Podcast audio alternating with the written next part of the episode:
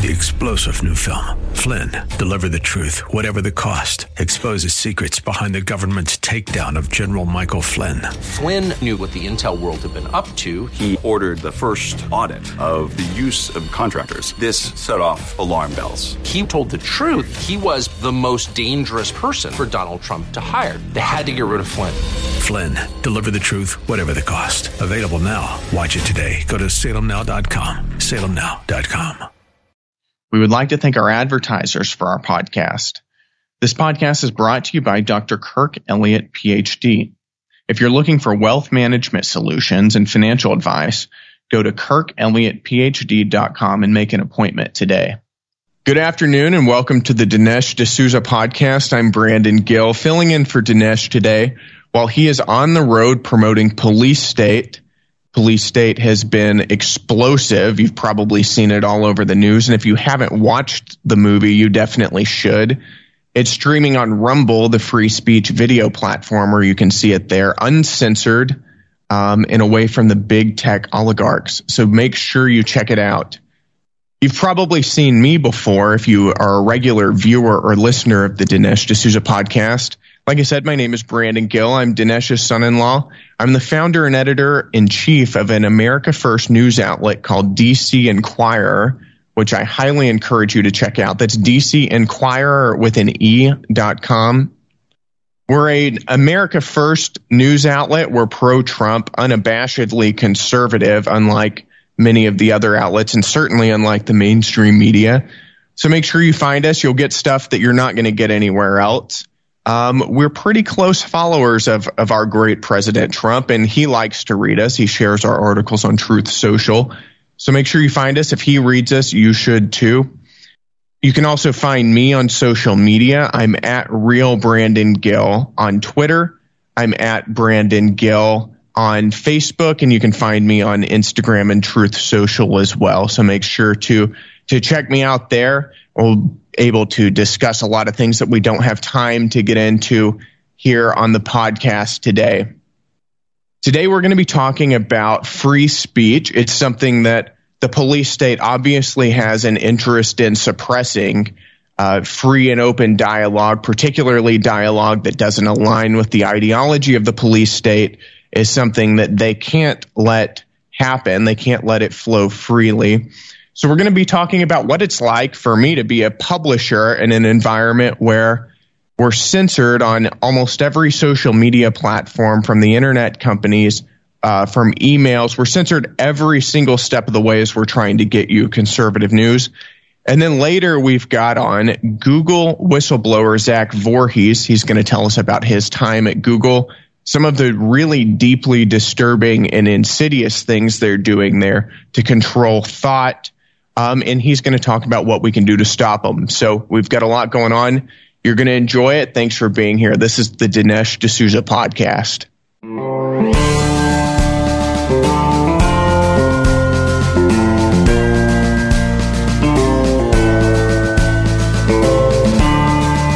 America needs this voice. The times are crazy. In a time of confusion, division, and lies, we need a brave voice of reason, understanding, and truth. This is the Dinesh D'Souza podcast. Mike Lindell just keeps on introducing great deals. He's featuring the all new My Towels. Save 50% on the six piece towel set. The regular price is $59.96, but now for a limited time, it's only $29.98 if you use promo code Dinesh.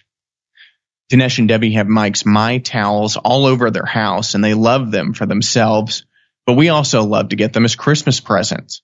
My Towels six piece set includes two bath towels, two hand towels, and two washcloths. And I have to say these towels are amazing. The long staple length of Sherper cotton fibers makes them very soft because of the long fibers. They can wrap around each other more easily, creating a smoother and softer fabric soft to the touch without the lotion feel, and super absorbent. So take advantage of the 50% off on the six piece towel set. Call 1-800-876-0227 or go to mypillow.com. Again, that's 1-800-876-0227 or go to mypillow.com and don't forget to use promo code Dinesh. That's D I N E S H, Dinesh. Welcome back to the Dinesh D'Souza podcast. I'm Brandon Gill, filling in for Dinesh today while he's on the road pr- promoting Police State, a movie that if you haven't seen, you definitely should. It's streaming on Rumble right now. It has previously been in theaters, uh, and we had a very successful virtual premiere. So make sure you check it out on rumble.com if you haven't watched it already. And speaking of Rumble, uh, one of the things that I want to talk about today is free speech. Um, Rumble is the video alternative to YouTube. It's a platform where you can say virtually anything you want without wor- being worried about some big tech oligarch trying to kick you off the platform and censor you for uncouth political speech.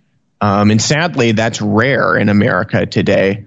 Um, if you're on social media, you know that you can't speak your mind freely on Facebook or Instagram. You definitely can't speak your mind freely on YouTube. And you know, if you search on Google, you're probably not going to get the conservative results that you may be looking for. As you know, I've talked a lot about being uh, the a publisher of an outlet called DC Inquirer. Um, we're unabashedly conservative. We're America First. We're pro Trump. All things that the big tech platforms and oligarchs don't like. And I wanted to tell you a little bit about how that came about, what we do, and how how aggressively we get hit by censorship. Because I think some sometimes people think of censorship and they think of it as something that only happens on social media and don't realize how ubiquitous it is. I mean, we are we are literally hit from every single angle. So I, I started DC Inquirer in early, um, what was it, early 2022. So about a year and a half ago, almost two years ago. And like I said, we were conserv- we are conservative. We're pro Trump. And I started it with the idea that censorship was heating up, but we still had these social media platforms where we could distribute conservative content on it. And the idea was I'm going to figure out how can we sort of break through the censorship and get a conservative message to the American public. Whether you like it or not, Facebook, for example, let's just use that as an example. Um, and it's only one of the big social media platforms. You can reach so many people on. I mean, there are millions and millions and millions of Americans who are on Facebook every day, and that's where they get their news a lot of times, for better or for worse.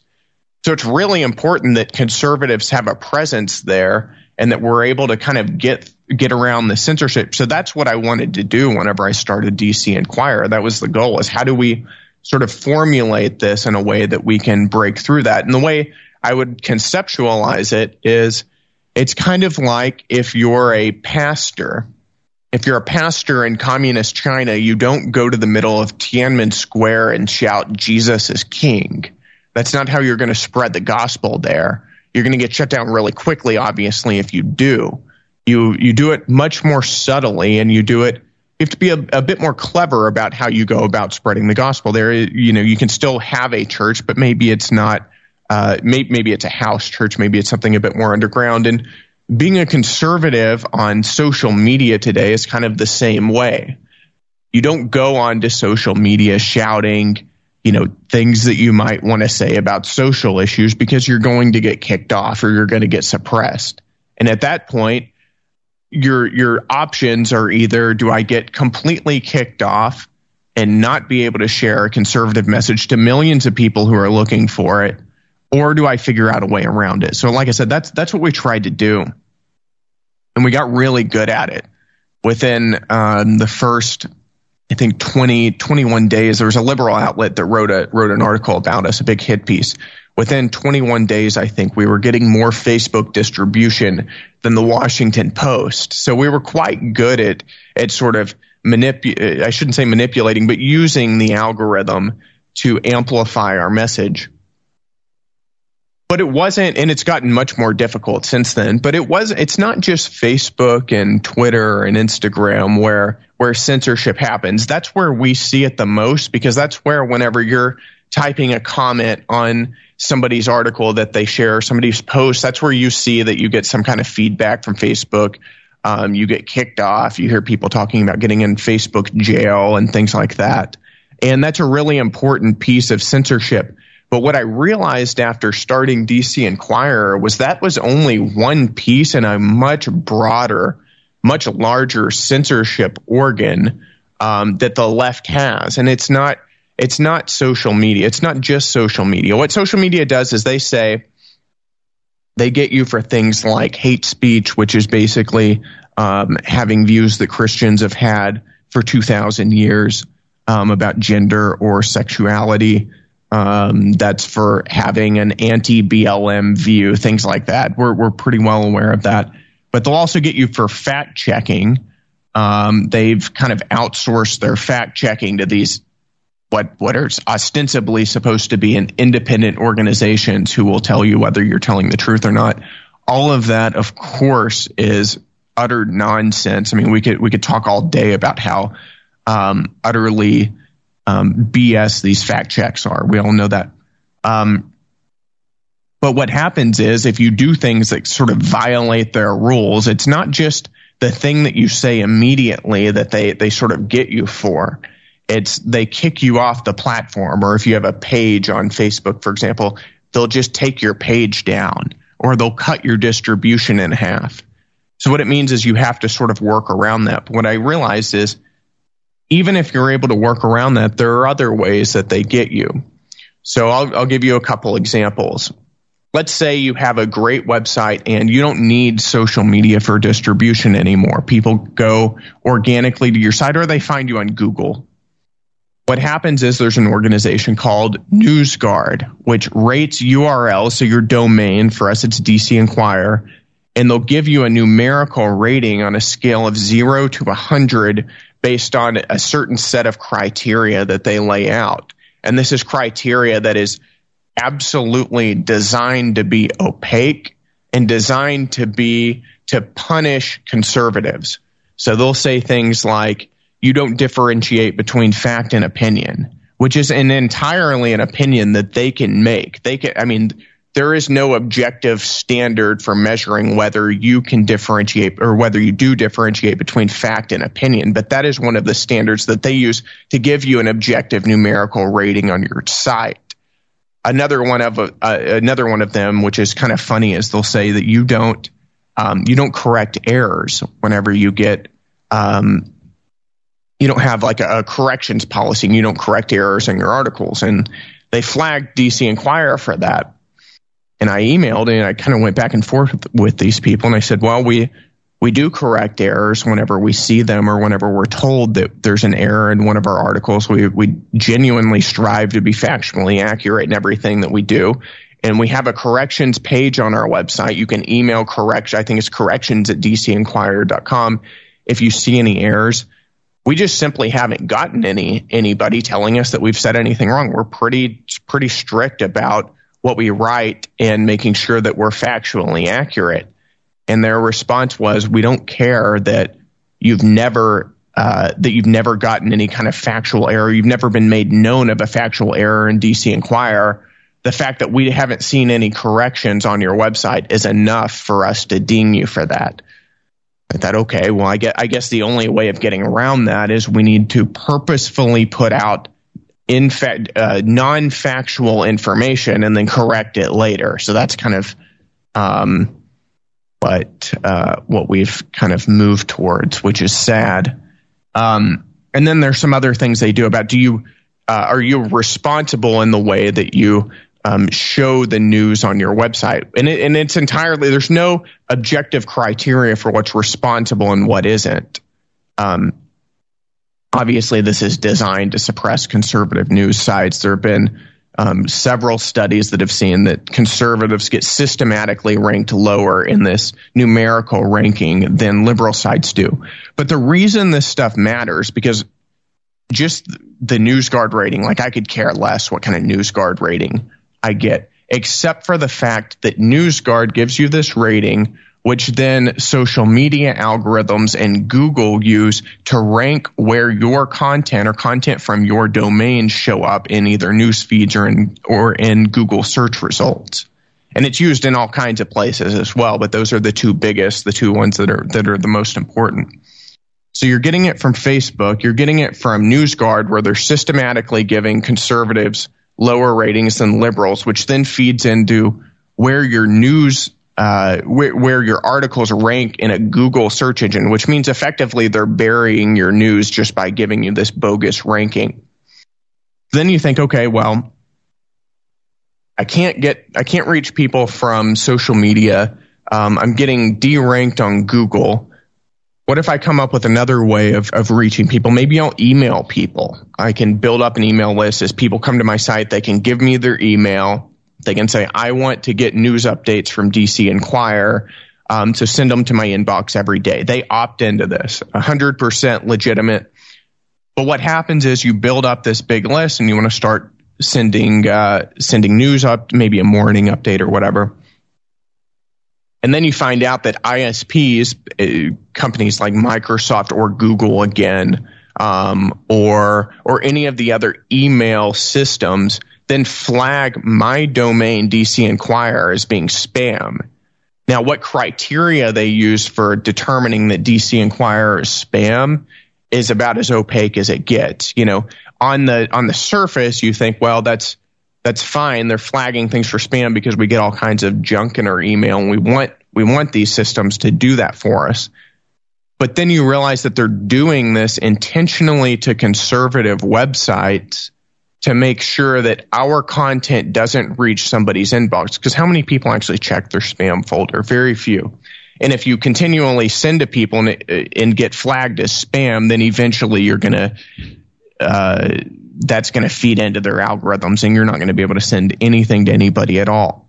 So my point in bringing all of this up is just to say that the, the censorship regime is so much more convoluted and complex than just social media companies censoring conservatives. It really is every single step of the way if you're a conservative news outlet. And it's it's kind of to the point now where I think that if I were or if you were to to start a conservative news outlet and you don't have a, a name, you don't have name recognition, or you don't already have a large platform, I'm not really sure how you can actually do it.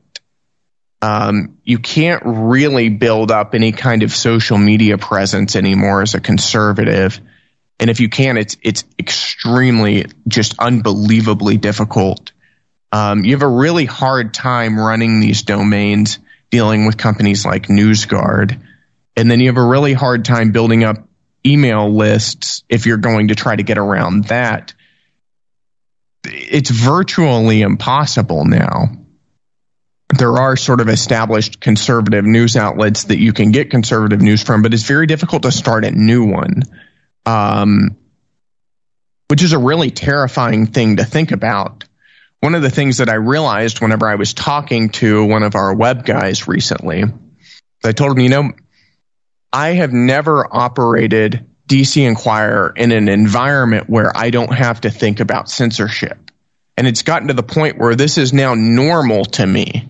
I'm obviously conservative. I'm as free speech as you can get, but the idea that I can be conservative online without getting some kind of either economic or just deep repercussions is is like foreign to me. I can't imagine it. And he, I mean, he's he's older, and he said, "Wow, that I mean, it, it's sad. It's terrifying that this is now normal." And for somebody like me who's a bit younger, that I can't imagine a world where this isn't the case. It made me think about what um, a lot of younger people feel like in America now. If you're a, let's say you're a teenager now, and you've grown up in an in an environment where you go to school and your teachers won't let you say conservative things. You're bullied at school if you're conservative, um, and then you go home you turn on the TV, everything is liberal, and, and, you go on social media where all you hear are liberal views, and you're told that conservatives are racist or bigoted and don't deserve to be able to be in the public square or have a public voice. It's really hard to imagine how free speech can thrive in an in an environment like that because for a lot of young people and I, I say this again because I, I kind of feel the same way like that's normal now It's abnormal to think of being in an environment where I can be conservative openly and without fearing some kind of repercussion. And that is ultimately a result of the police state. We can talk about how these are private companies, and we'll, we'll get into that more later with Zach. Um, we know that's not the case, of course. The federal government was, for example, directing Twitter directly on saying, here are specific posts that you guys should look at and take down um, during COVID. So we know that, that, like, the idea that these are private companies is nonsense. These are um, virtually arms of the government. But that's kind of the point. A lot of the censorship apparatus works sort of on its own. It's that cultural shift where we begin to get used to censorship. We begin to sort of get accustomed to not being able to speak freely without having some kind of economic or social or political repercussion, which causes us to normalize not speaking our minds freely, not having free speech. We can't imagine it's it's hard to conceptualize free speech whenever you've just been so accustomed to having to censor yourself. And I think that's the most dangerous part about all of this.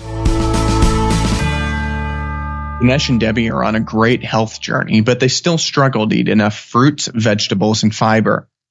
Lucky for them, they discovered Balance of Nature, and what better way to get all your fruits and vegetables plus fiber than with Balance of Nature? Balance of Nature fruits and vegetables are made from fresh, whole produce their produce is powdered after an advanced vacuum cold process, which stabilizes the maximum nutrient content. And their balance of nature fiber and spice is a proprietary blend of fiber and 12 spices for overall and digestive health. So like Dinesh and Debbie have, start your journey to better health right now. Call 1-800-246-8751 or go to balanceofnature.com to get 35% off your first preferred order by using discount code America. Again, that's balanceofnature.com or call 1-800-246-8751 and get 35% off your first preferred order by using discount code America.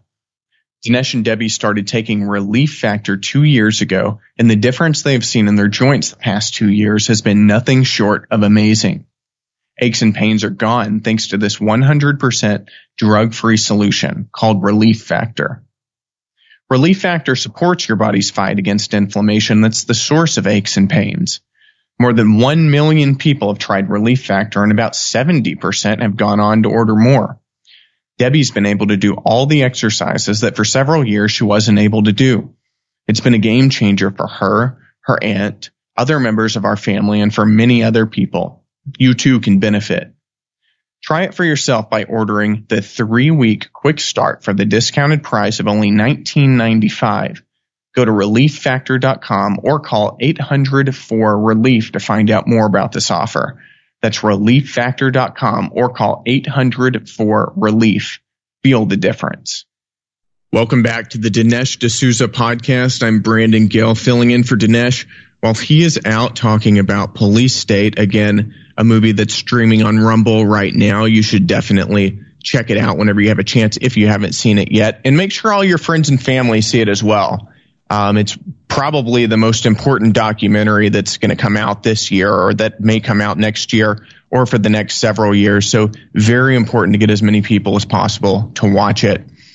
One of the things that we've been talking about with the police state is their ability to censor us. And they do it from so many different angles as we talked about. And our next guest understands this probably better than anybody else.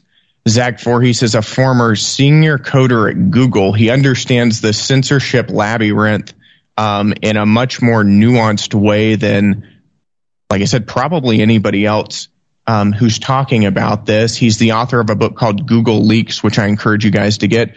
Zach, thanks for joining us. Brandon, it's good to be on your program. Thank you for having me on. Yeah, Zach, let's I want to get into as much detail as we can about how censorship on Google works and how they manipulate search results and things like that. And I know there's far more to it than just that. But tell us about you were at Google for, I believe, eight years. And the company had changed, sort of did a 180 while you were there. Tell us what Google was like, sort of prior to Trump, prior to censorship. What what was the what was the company culture? What was your experience there?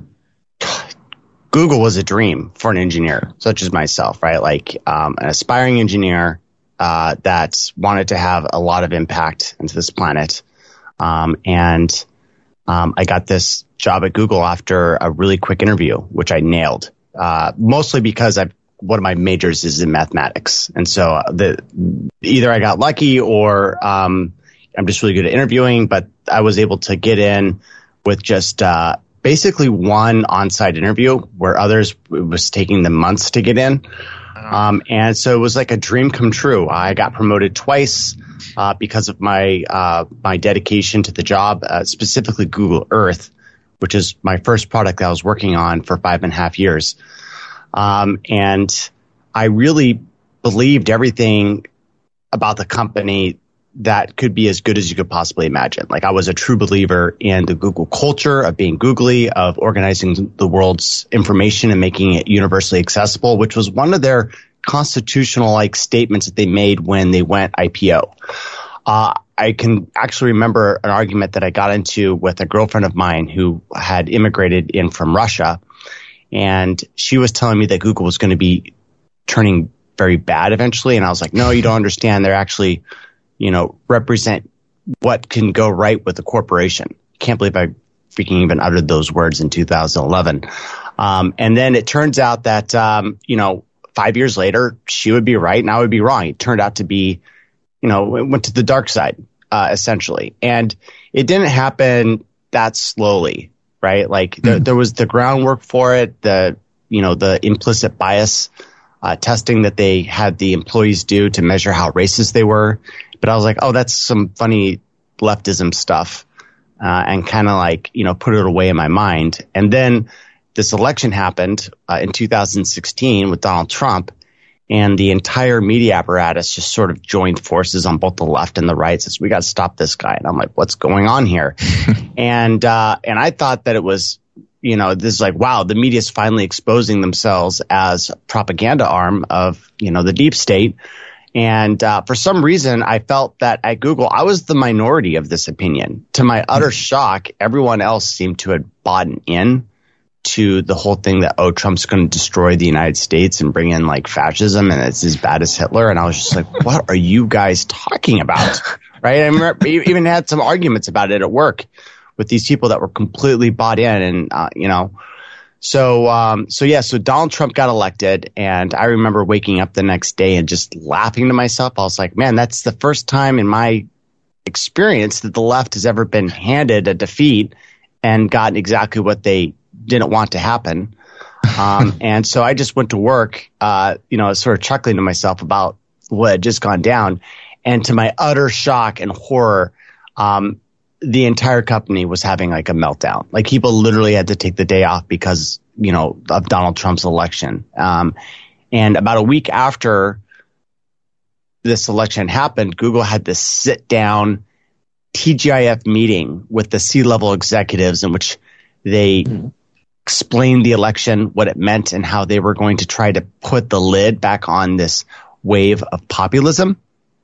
And one of the interesting parts about this was uh, during the Q and A session of this TGIF meeting, where this uh, employee came up and said, "What were one of the things that we did that was very successful at Google for this election?"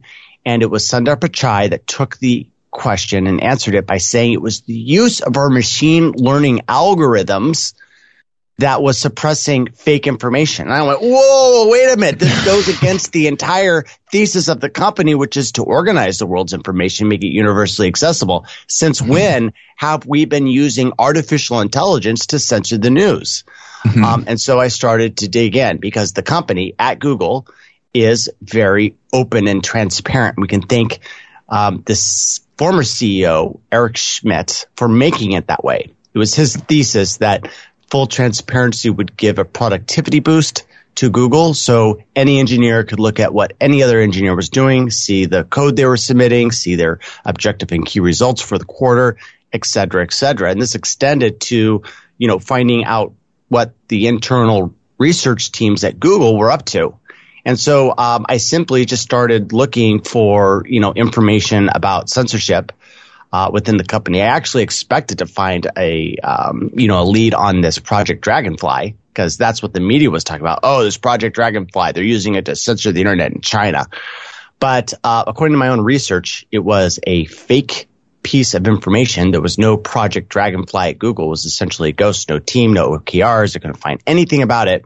But through the search of that for that Project Dragonfly, I found the real censorship engine. Hmm. And the real censorship engine wasn't named some scary insect. It had the most benign name you could possibly imagine. It's like something that only a Marxist could come up with, which was that their censorship engine was called, get ready for this, machine learning fairness. Of course. Of course. Of course. What a mm-hmm. great name for something that is going to lock down the entire information landscape and plunge us into an information dark ages. Right. You know, and this where, was in 2016 also, you're saying. I mean, this was yeah. long before censorship was part of public discussion. I mean, even as, as late as 2020, censorship was still like considered a conspiracy theory. Yes. This is four years before that that you're seeing formal things happening at Google to promote censorship. Right. And I'm like, well, where did this come from? Did Google invent machine learning fairness? And then I looked deeper. I was like, oh, no, it came from Stanford. In 2014, they were talking about this. And then they moved it into Google and they incubated it. And then at the right time, you know, when Trump was elected, they're like, we have to start censoring the internet with machine learning uh, algorithms. Um, the thing that really set the start of this entire thing was Pizzagate, believe it or not. Okay, so this was the the theory that there is a child trafficking organization being run out of a pizza shop in Washington D.C. Right, which is like laughable until you start seeing some really weird stuff. So it's either it, either had a grain of truth or it was an elaborate psyop to like mm-hmm. induce this change within Google, right? Um, and so you know, WikiLeaks posted these internal emails from John Podesta with extremely weird, out of context language. Like it was mm. definitely being coded.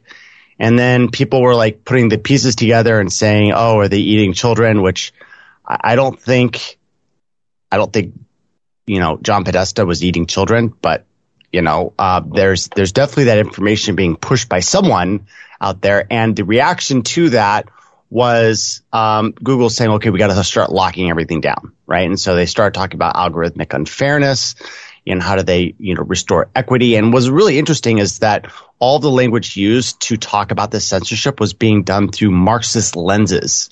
why, why was this story the one that they locked onto? I mean, there's a lot going on in 2016, all kinds of theories and, you know, fake news going around. Why, why this one in particular?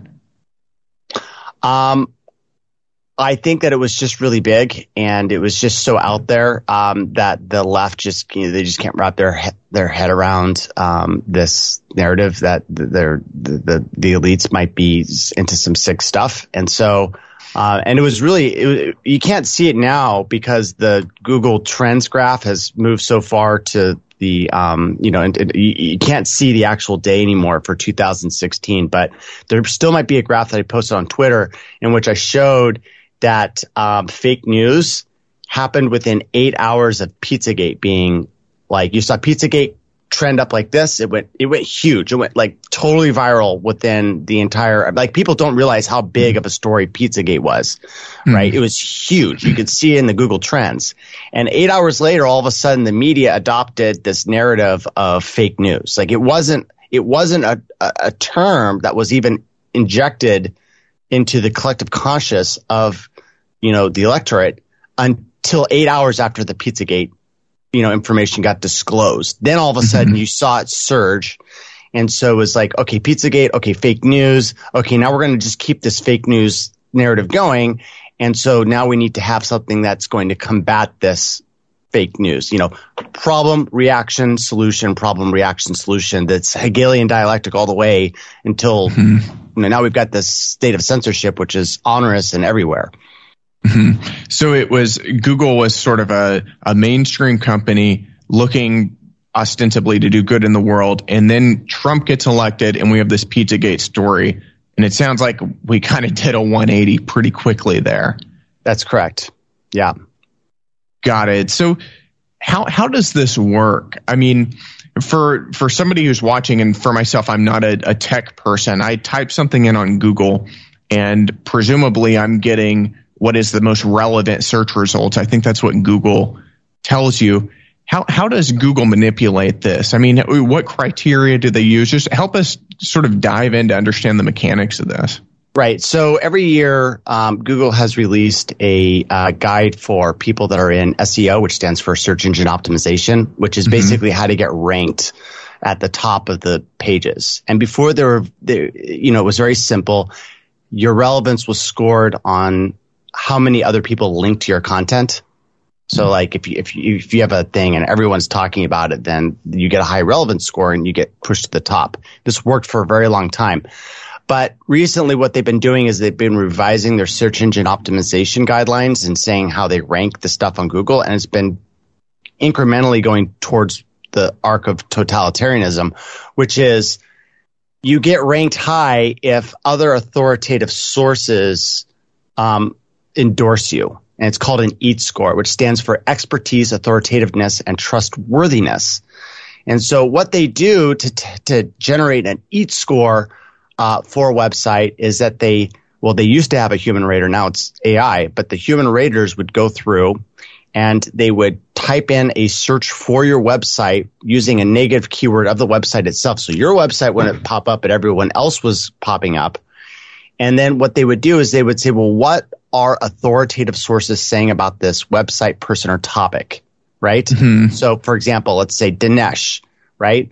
If you go to Google and you're like, you know, Dinesh D'Souza, but then you, you, you exclude his own website and then you see what the search results. Well, guess what's going to pop up at the front? It's going to be Wikipedia. It's going to be right. MSN news commentary.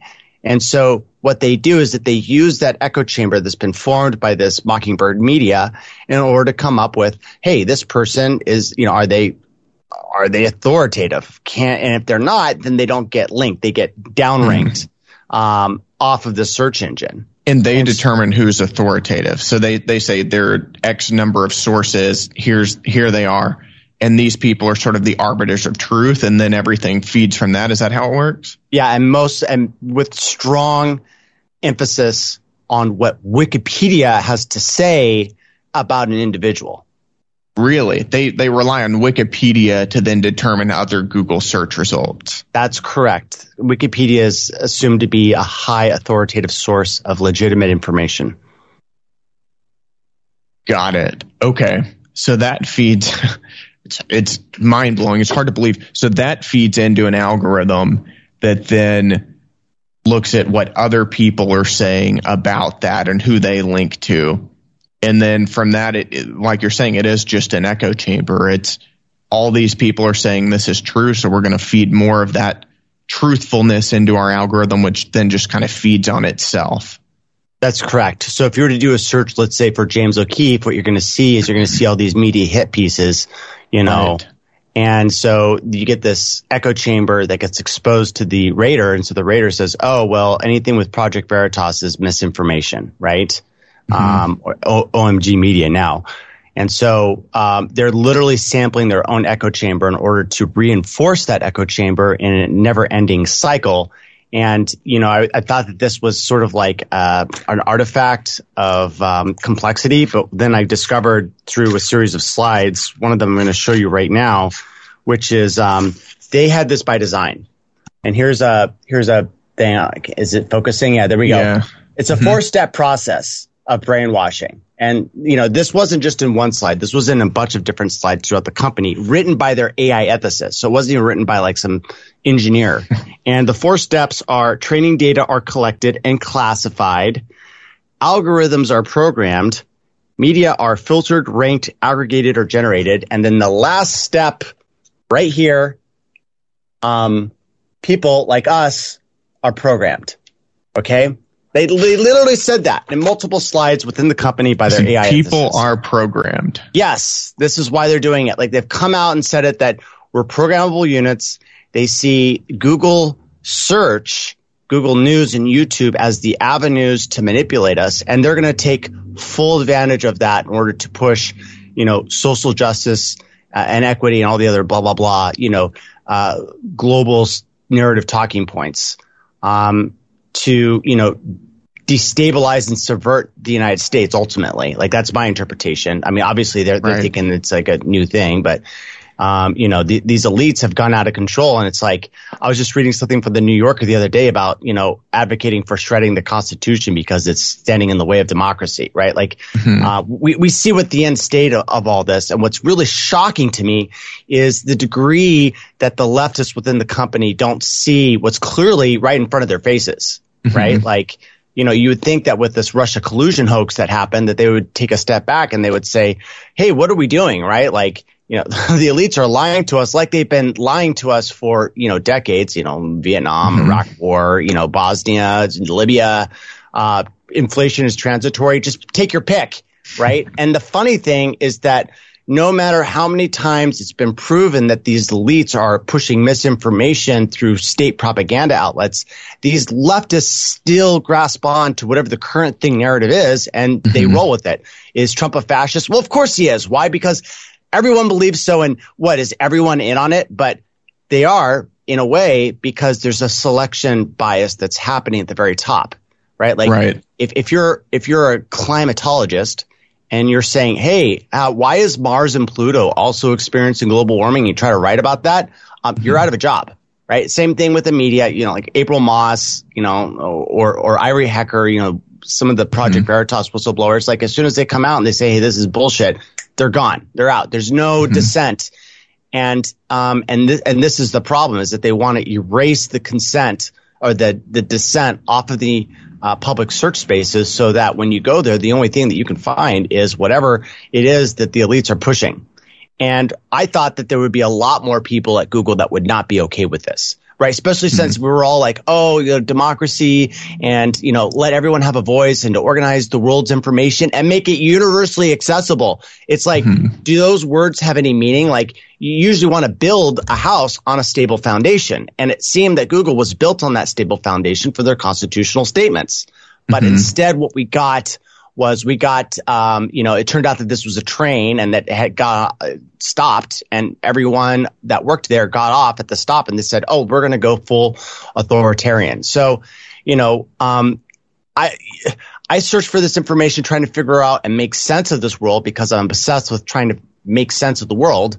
Um, and so curiosity got the better of me and, you know, I, I get this machine learning fairness. And what I found with machine learning fairness is that it started to, it had already infected all of their different corpuses of search information. So mm-hmm. Google News, Google Search, YouTube, you know, video, mm-hmm. like, and, and name any one of their other, you know, services that are popular. I think those are the big three. And, you know, what I found within the documentation is that they had already infected these corpuses and they're basically turning it up to 11. Okay. Mm-hmm. And so you know, I, I started to look and I was like, well, okay, well, you know, what are the algorithms based on, right? Like, how are they manipulating search? And so, um, I'd like to show this to you, um, if I can, mm-hmm. um, yeah. So, um, yeah. So this is their uh, real-time events, right? Uh, real-time mm-hmm. events monitoring. Um, so uh, they find documents, um, they find spikes in the clusters, and then boom, there's uh, you know there's an event. And what's interesting is that, you know, the first they start off with like, you know, sports, like who cares, right? But what's mm-hmm. interesting mm-hmm. is that later on down the line, what you find is all this stuff explicitly about Trump.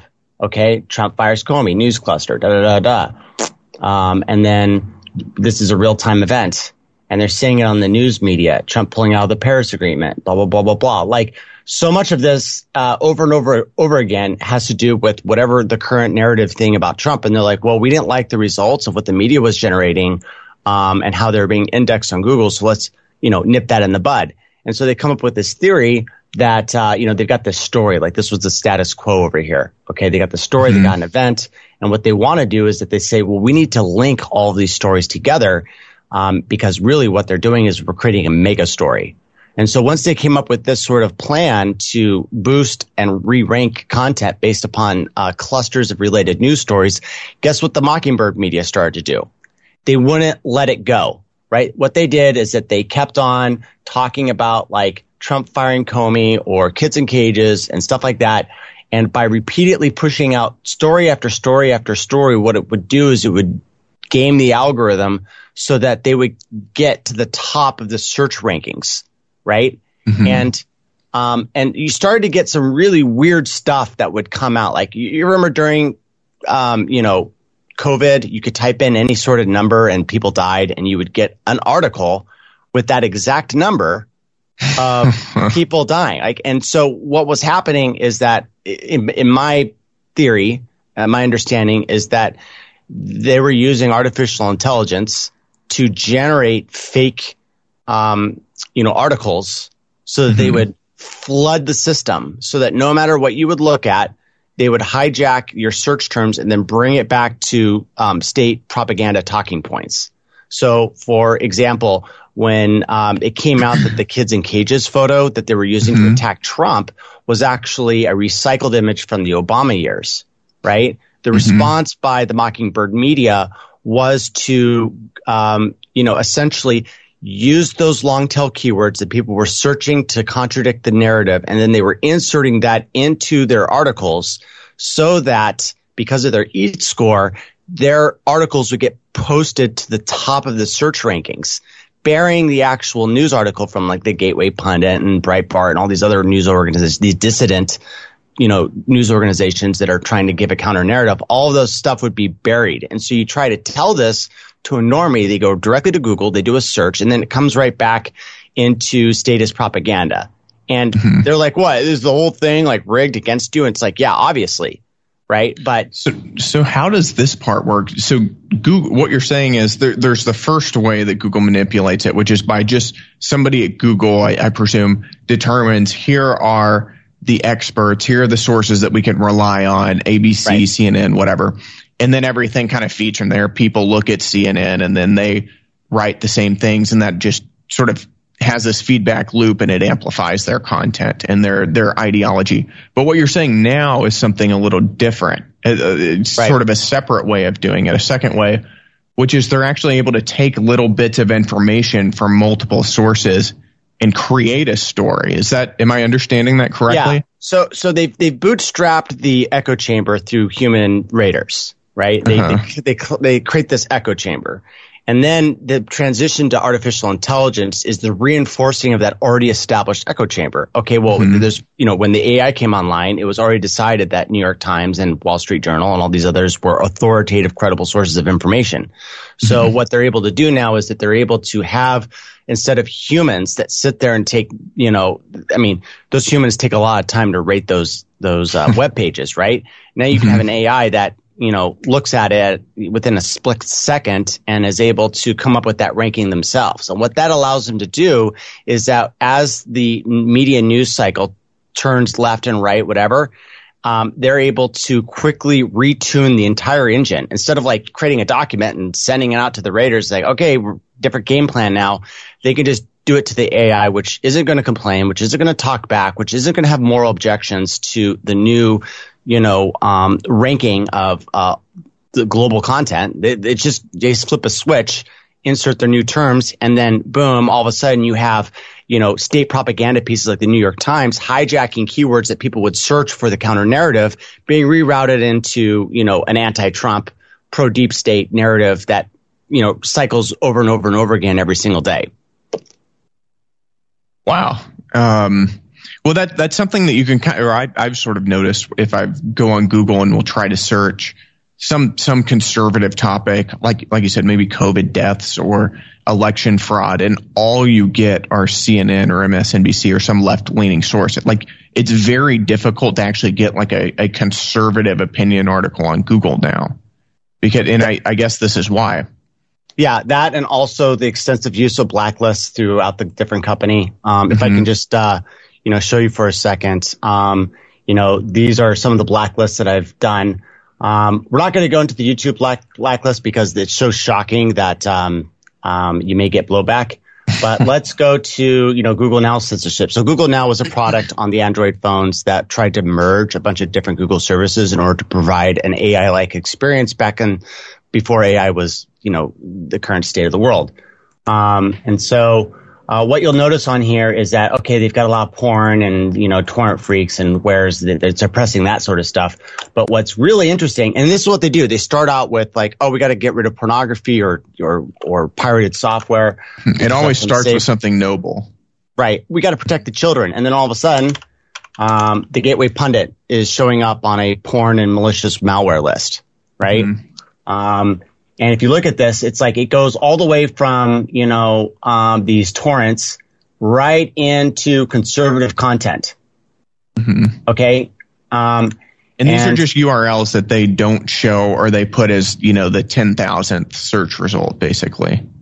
Right. Well, now they don't even have that, right? Like they say, oh, it's it was like millions of views or millions of hits, but then you know you go to page seven and then they're like, no more search results. You're like, wait, you just showed 120 search results. I thought there were millions. Why aren't you showing me the rest? And so before it was just downranking. Now it's just they just truncate the end of the list, and you're effectively buried and censored. You can't even like use the exact keyword search terms to find what you're looking for anymore. And that's the extent of the search engine manipulation.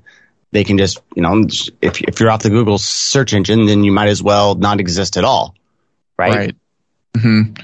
Well, they, you hear le- leftists talk a lot about we believe in freedom of speech, but not freedom of reach. And it sounds like this pithy, clever way of kind of being in favor of the First Amendment when you're not. But th- that's what this is. That this is saying you can say what you want. We're just going to bury you so nobody hears you, which is is censor. That's what censorship is. I mean, I can sit in a room in a in a jail cell and say whatever I want, but as long as I'm in the jail cell, right. it doesn't matter. Um, and I, I think one of the disturbing things about this, which is the AI aspect, is that that's how they do this at scale. Like you, you kind of alluded to it, but you can't have human reviewers who look at every single domain online or who read every single article and come up with this stuff. But they can come up with ways of, of creating these feedback loops where they can, sounds like Google can index the entire web with artificial intelligence and the criteria that a few people at Google create. And they can do that fairly quickly. Yeah, and then they can re rank it within a matter of hours. Oh, the mm-hmm. criteria changed because of some media story that just came out um, some bombshell expose. So we're gonna we're gonna adjust the dials, and then mm-hmm. we're gonna reset the rankings, and then boom, within two hours of a story comes out, the entire internet's been re-ranked uh, in real time. So uh, in response to whatever the current thing narrative is, and and you can tell, like you know, um, after Burning Man, I went to Burning Man this year. It was great. Mm-hmm. Uh, don't don't listen to the propaganda. There was no cannibalism or Ebola. It was fine. it was great. Um, and you know, I tried to find videos. I made a video about Burning Man, so I was like uh, trying to find a bunch of content on it. Mm-hmm. Swear every single link for pages and pages and pages was CBS, NBC, da da da da. You could only find their stuff, and mm-hmm. what and what you should know is that that's a temporary measure that captures the bulk of the users searching for a particular topic when that topic is fresh. So everyone was talking about Burning Man because of the rainout. And so what Google did is that they pushed only the MSM and what their videos were about Burning Man, right? Mm-hmm. And so, you know, the same system pushes down every other topic of the news. You get a news event, the internet gets flooded with status propaganda, and then after that period is over, then they start allowing other content to bubble up slowly when the mass of the people have moved on to the new current thing narrative. Right. Well, that, you know, it, it kind of makes sense the way you're describing that because that's how the mainstream media works. So ABC will put out an article with just obviously false information and every other news outlet will then rely on that to then promote, create their own stories using that information, which is all also false, which it sounds like based on this Google system you just described is a perfect way of amplifying false information because then all of these authoritative sources are relying on each other, which just boosts the message and then more people jump onto it and it just feeds from that. But then they'll, ABC may issue a correction. They just won't do it until a week later whenever nobody cares. And that at that point, it does, it's irrelevant, you know? Yeah. And then you try to argue a leftist with that. They're like, well, we already knew all that was true. And it's just like, no, right. literally didn't. You didn't. It's like the whole vaccine thing. Oh, I, I always, ha- I was always skeptical about vaccines. Is the narrative that I guess like, no, you, you yelled at me because I even suggested that the COVID vaccine, mRNA experimental vaccine might be harmful, which I never mm-hmm. got because I'm not an idiot.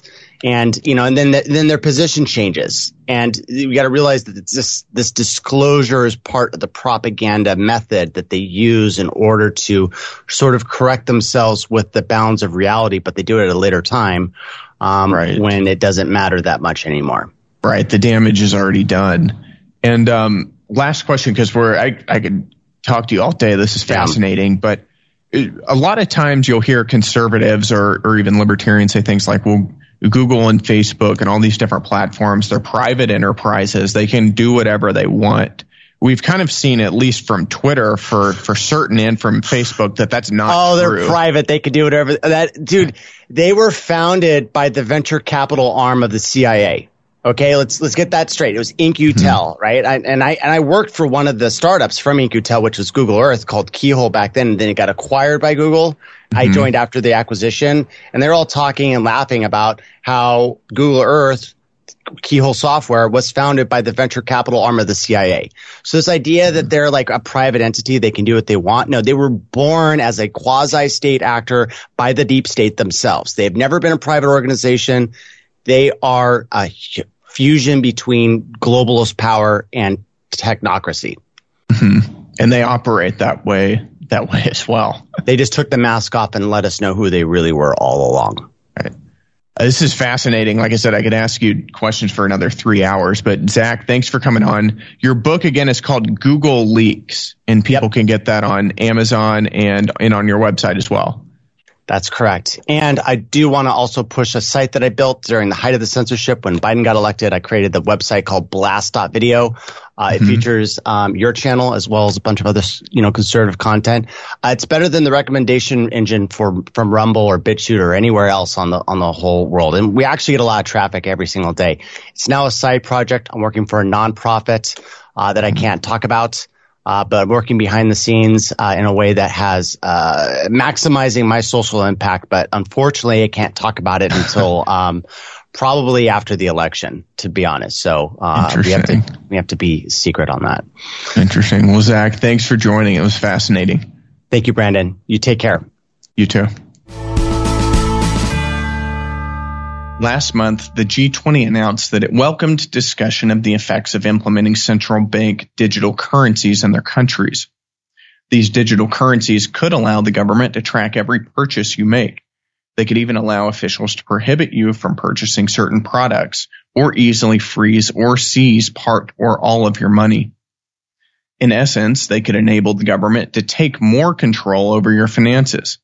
Concerned Americans are diversifying their assets into physical gold with the help of Birch Gold Group. If you want a physical asset held in a tax sheltered retirement account, you should call Birch Gold too. Dinesh and Debbie are customers. They buy their gold through Birch Gold. But find out for yourself. Text Dinesh to 989898 and they'll send you a free info kit on gold. Here's the easiest way to become a Birch Gold customer.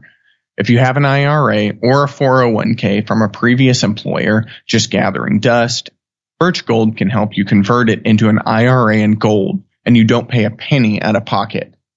Text Dinesh to 989898. Claim your free info kit on gold, then call them. Because if digital currency becomes a reality, it'll be nice to have some gold to fall back on. Well, that wraps things up for today. Thanks for joining us. Again, I'm Brandon Gill, sitting in for Dinesh today. Check out my website, DC Enquirer. We talked a little bit about it earlier, so now you need to check it out for yourself. That's DC Enquirer, Enquirer with an E. You'll find all kinds of breaking news and conservative commentary. Like we said, the stuff that you won't get anywhere else, particularly related to our great President Trump. You can also find me on social media. I'm at real Brandon Gill on Twitter, just at Brandon Gill on Truth, and I'm on Facebook and Instagram as well. And most importantly, if you haven't seen it already, make sure you stream Police State. It's on Rumble right now. Get your friends and family to watch it. We need to get as many people as we possibly can to watch this and understand what's going on in the country. So that's Police State. The great documentary by my father in law, Dinesh D'Souza. Make sure you check it out, and we'll see you again tomorrow. Subscribe to the Dinesh D'Souza podcast on Apple, Google, and Spotify, or watch on Rumble, YouTube, and salemnow.com.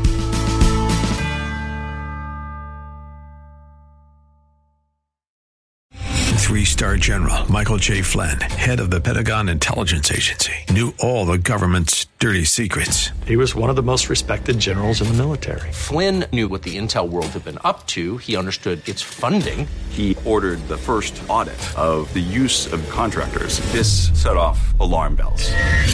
The explosive new documentary, Flynn, Deliver the Truth, Whatever the Cost, uncovers the facts behind this scandal. Flynn told the truth. He was the most dangerous person for Donald Trump to hire. I find out the worst enemy that I'm going to face in my life is right here in America. They took my assessment and they wanted me to change it. And I was like, I'm not changing it. They had to get rid of Flynn.